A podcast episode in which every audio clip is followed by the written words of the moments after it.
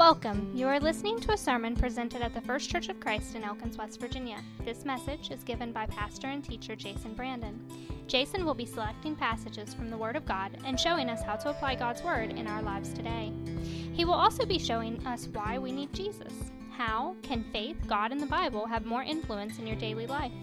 What is God saying to us today? For this and more, stay tuned.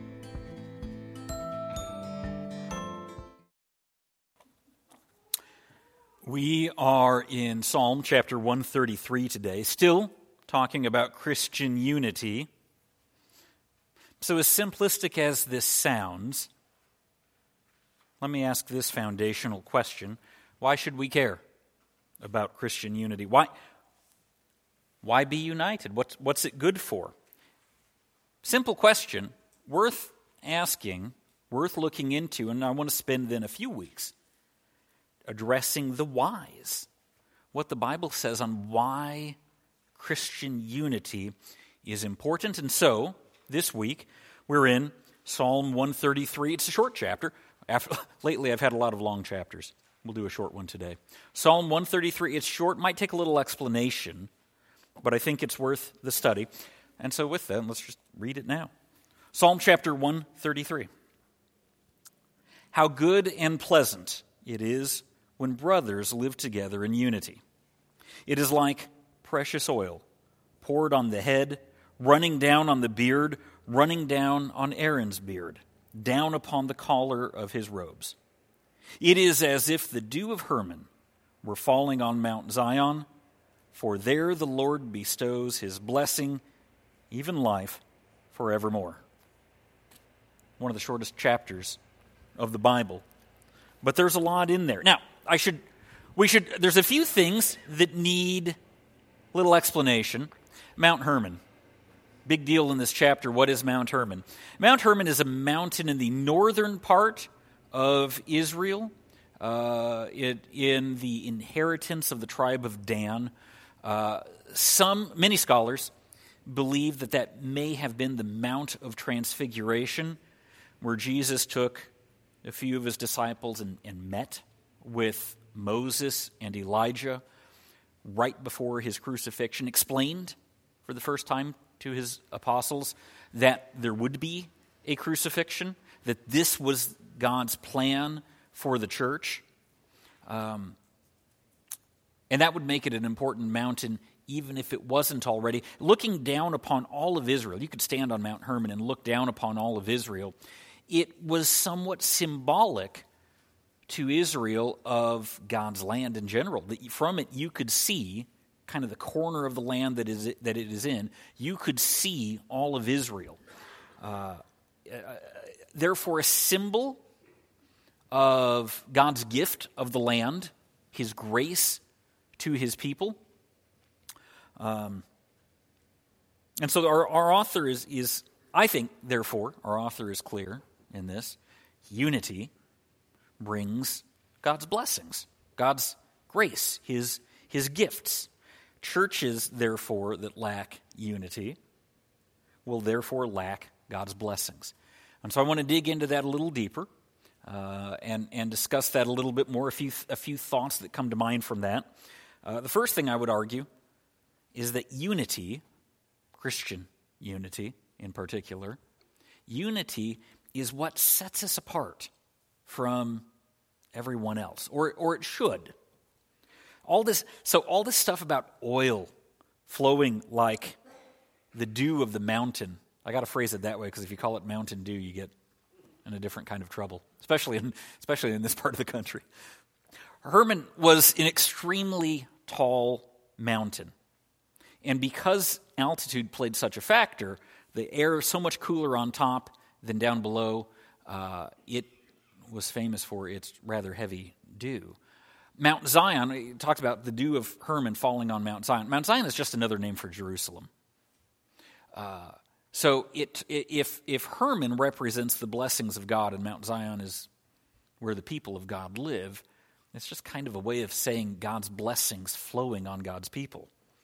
Uh, as for this stuff about Aaron's beard, which sounds a little, a little weird, uh, and the oil that is used, well, so think Oil in the Old Testament, what's its purpose? A lot of times, oil is for anointing. Uh, when someone is set apart for a task of God, they are anointed with oil. And anointing means to be set apart, chosen. Remember what the other word for set apart or chosen is? It's holy. So oil represents giving to God, setting apart, becoming holy. Uh, now, Aaron, Moses' brother, is the first high priest of Israel, the first man who is really set apart to God. Because you've got Israel set apart from the nations, the Levites set apart from the tribes of Israel, Aaron and his family set apart from the Levites, just triply holy in many ways. Uh, and so Aaron is the first of these, of these high priests uh, that, that Israel will have. Uh, and and, in, and back then, what we read, and we, and we read this in other, in other passages, in that culture, the beard was, was a big deal for men. Uh, we read that when people wanted to insult people, they would, they would pull their beard out. The, the, the beard was the sign of, of pride, and, but, but in a good way, not, not necessarily in a bad way. Um, they, they, they hung their beards long down on their robes, and the high priest wore special robes. There was a breastplate with 12 special stones on it that represented the 12 tribes of Israel. And when we read about the oil flowing off of Aaron's, there's just this, this imagery of, of God's blessings flowing based upon unity. All of this is a poetic way of describing being consecrated, set apart, holy to God. The oil of Aaron's anointing representing total concentrate, to, to, total uh, consecration to the Lord. Uh, oil poured onto the breastplate, onto the 12 tribes, unity, but not just any unity, right? Unity under the purpose of God. This does represent unity, uh, holiness, a nation set apart to God. And that's what the church is supposed to be God's people set apart to God, a holy nation, as Peter calls us. Holy, set apart to God, a people. It, that's what we're supposed to be. It, it's painful to say that I've, I've seen too many churches destroyed by a lack of unity within the church. I'm sure that you have too. It's always painful to see that. We're a team, we are family. Friends, ideally. You don't have to be friends with everybody in the church, but we recognize that we're on the same team. We're working together. Working together for one thing in particular, which is the will of God, not our own agenda. We work together towards God. Uh, and we need to be. The church is a home for God's people should be the place where we leave petty politics at the door. Not, uh, and by petty politics, I don't just mean left and right. You know, I don't, I don't just mean that, that stuff. That should be left at the door too, quite frankly. But I mean within our own church, with our, our, own, our own politicking, our own agenda, our own, uh, our own desires. We're not here for us. We're here for God. The church should be a cut above. Different than the world that people can put all that garbage selfishness. Too often, we can allow we can allow human nature to overshadow God's grace in our lives, and we can look just as petty, just as negative, just as, as sinful as the rest of the world. And then and when we're the rest of the when we're no different than the rest of the world, we drag Christ's name through the mud and if we cannot show the unity of love, who are we being examples to? Why, why would anybody join the church when we can't act Christ like? They're not going to get anything out of it. If, if joining brings them nothing, no improvement in their lives, who would join? Why, why would we invite people to the same old thing? How can we proclaim the joy of his kingdom if we don't display it? I believe that the kingdom of God is now theologically. I believe that, that the kingdom of God is, is heaven, that we're looking forward to it, but that the church is the kingdom of God now when we get it right. Unfortunately, there are churches out there that don't get it right, and that there are churches out there that are petty, and, and every church struggles with this. We're always going to be struggling with how are we how do we put put aside human nature? How do we take on Christ? That struggle is real. It's a good struggle to have, provided that we're growing in Christ. But when we've given up the fight and we've just given in and said we're just going to be petty and human and it doesn't matter, well, at that point, the kingdom of God is not now for us because we're not saved from it, from, from the earth. The church needs to be different than the world by definition, or it's not the church.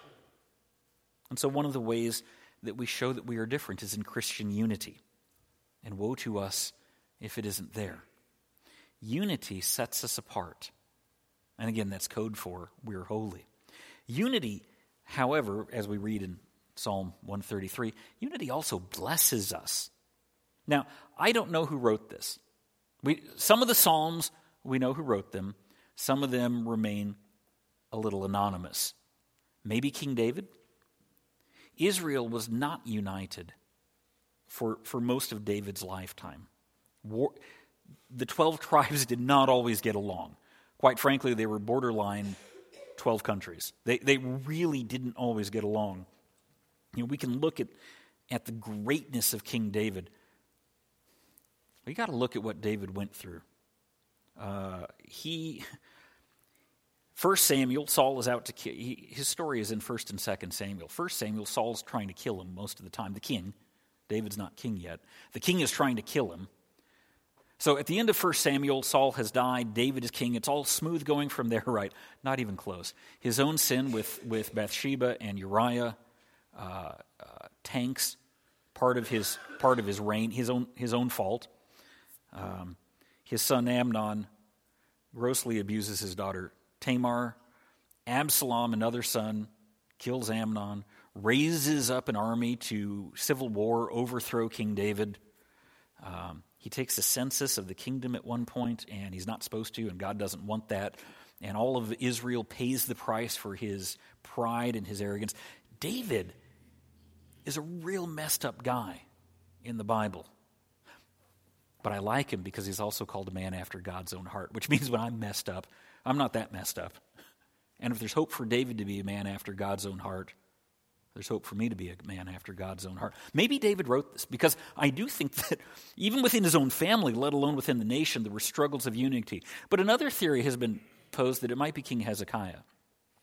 Hezekiah is one of the best kings in the Old Testament. And one of the amazing things that he does, this is after the Civil War, after, after the country has split into Israel to the north and Judah to the south. And there's a point where Hezekiah said to these two rival nations, let's just come together and worship God. And they hadn't been united for 200 years at this point, but they do. They put aside their differences and they come together in that one moment in unity under King Hezekiah's godly leadership. And so maybe Hezekiah wrote this because I do think that nobody quite got unity in the Old Testament, maybe ever, the way that Hezekiah uh, saw what God wanted from his people. Um, and, and, and the people had to humble themselves, these two warring nations to come together to do this. See, I think Israel struggled its whole existence to understand what God was offering them in his blessings. They just kept failing. And we, we read that, we know that. The Old Testament is the story of Israel, but it's not their success story, is it? That's one of the things I love about the Bible. The Bible doesn't give us all these people that are perfect and says, be like those guys. I'm so glad it doesn't. That would be depressing because I'm not perfect.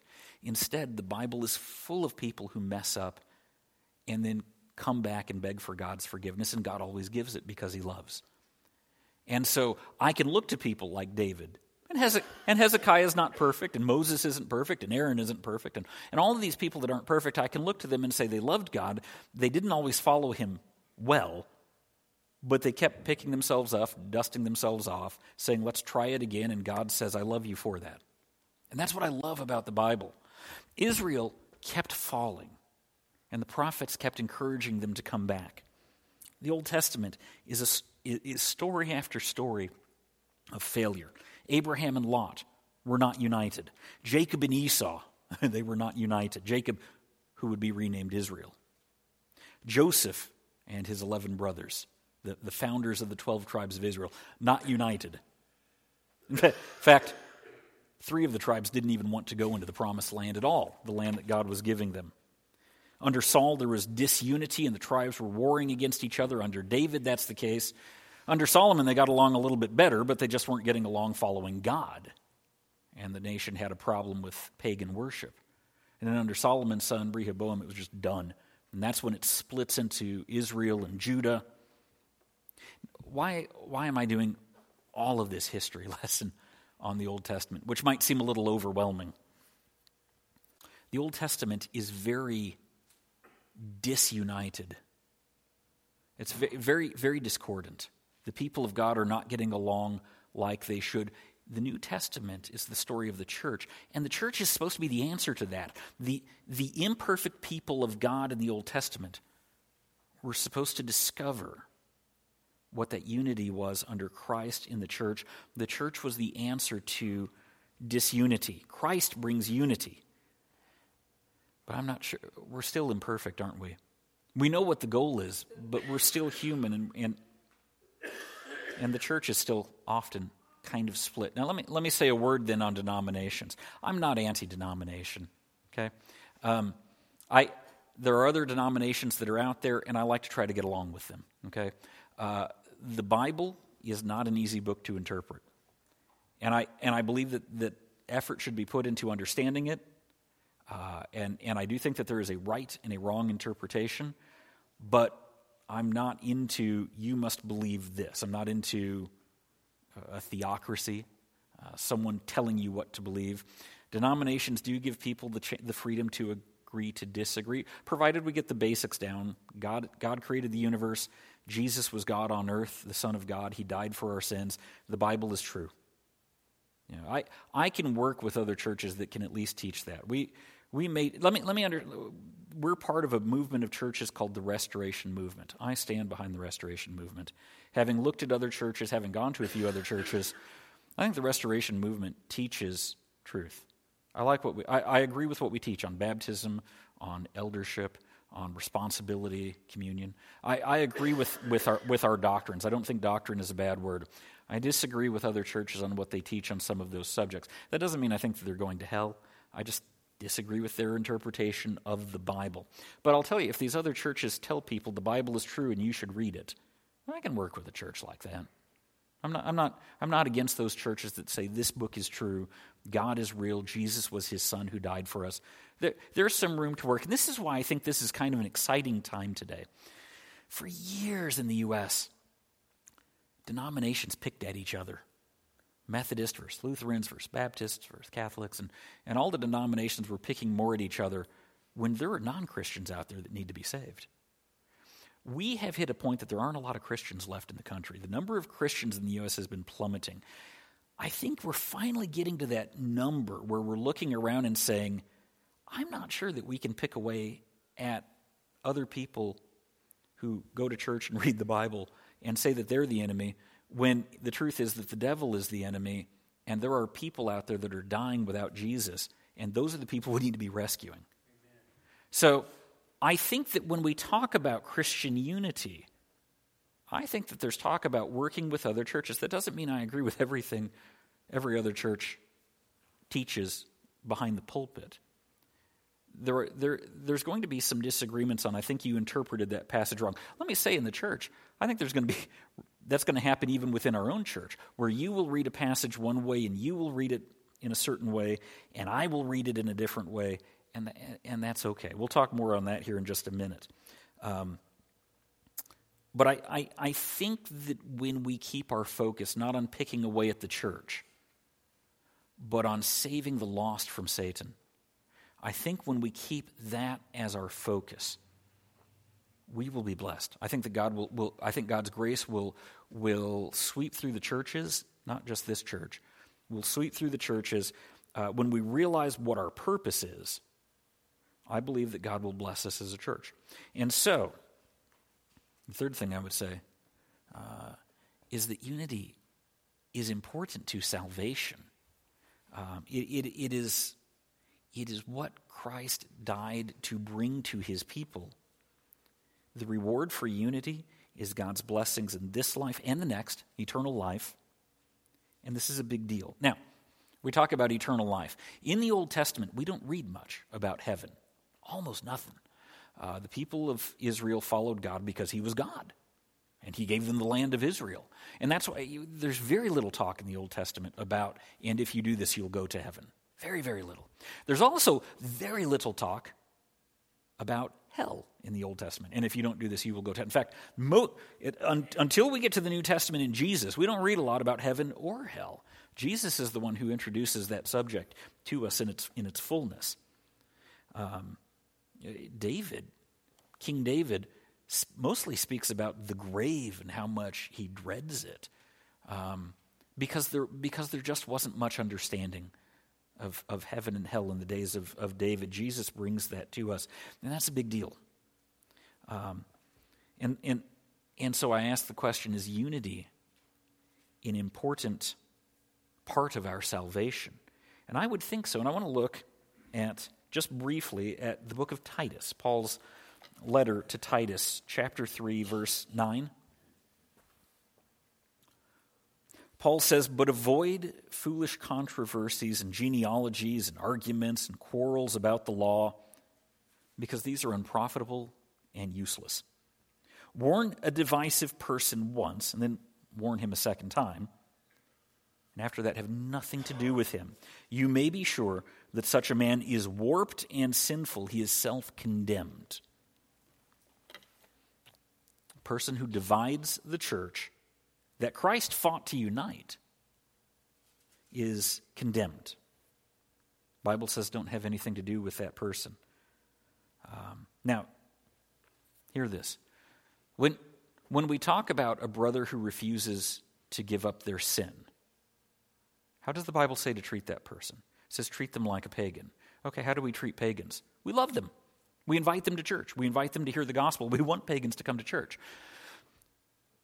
But a person in the church who is divisive, the messages don't have anything to do with that person. Don't invite that person to church. Get them out of the church. Okay? The person who divides the church is worse than the pagan, is worse than the sinful person who refuses to give up their sin. Because the person who divides the church is tearing apart the bride of Christ, ruining it for other people in the building, in the, church, in the church building, who are here on a Sunday morning, ruining it for the person, the pagan needs to be cured from, from their sins, right? Jesus is the cure. The church offers that cure. The pagan comes to church to hear the cure for sin. And the divisive person is destroying that cure, is tearing apart the bride of Christ. Some churches do this excommunication thing where they kick people out uh, if they don't behave. Do I believe in excommunication? Well, biblically, I believe that there does come a point when someone who just keeps causing, you're supposed to warn them. But if there's someone who just will not quit tearing apart the church, yes, I wouldn't use that word because the Bible doesn't use that word. But yes, I would. There comes a point when someone is just out to tear apart the church, and you've, and, and you've given up all other options as the last resort. Yes, you don't let the wolf live among the sheep. There does come, there does come that point when someone is so divisive and so negative and is hurting everybody else that it's time for them to go. I, have seen I can think of examples. Um, I know of a church in the, in the St. Louis area that they had a new preacher, and uh, he came in, and they, they were a decent sized church. They, they, but, but this preacher said, You've got about four, four or five families that it's all about them and it's all about what they want. And he said, This church could explode. This, this was a church that was running, I want to say about a thousand. He said, This church could be many, this church could be 10,000 if these four families weren't always getting their way. These four families weren't kind of driving other people away so they could stay in charge. And this church did explode in size once those families were told it was you, you need to stop or you need, you, you need to leave or you need to change your behavior. A friend of mine who preaches in southern Illinois refers to this phrase, I like this phrase, blessed attrition. He said, You've always, he said, so many churches have that one or two people that the church would explode if those people were gone. But So maybe subconsciously, maybe they don't realize they're doing it, but they're making it all about them. They're, they're selfish. They want it to be their church, not God's church. Um, unity, how important is unity? It is that important. It is that important that if, if someone is tearing apart the bride of Christ, there's not room for them in the, in the bride of Christ, in the church. Jason, are you saying that if I don't get along with my brothers and sisters, I am condemned? It depends upon what we're arguing about. If it's an argument about WVU versus Marshall, I don't care, right? That stuff doesn't matter. It matters to you, I get outside of the church, but when we're in the building, it doesn't matter. Republicans, Democrats, I, I don't care when we're in these. I'll, I'll debate politics with anybody outside of these four walls, but in these four walls, that doesn't. That stuff is meaningless. It doesn't matter. What we need to be united on is the gospel and the message of Christ. And if we're debating the important things, and again, I, iron sharpens iron. I am absolutely in favor of a good debate, even on biblical things. I believe that part of coming to Christ part of the plan of salvation is getting baptized. It's not something that you do after you became, become saved. I believe that it's something to become saved. And I would love to sit down and talk about that. If you, if you disagree with me, let's sit down. Let's do that iron sharpens iron. Let's, let's talk back and forth on that. I, I, I, I like a good debate. I may have been one of the few people this last week that was watching the TV with popcorn and watching the debate in, in, in, in the House of Representatives.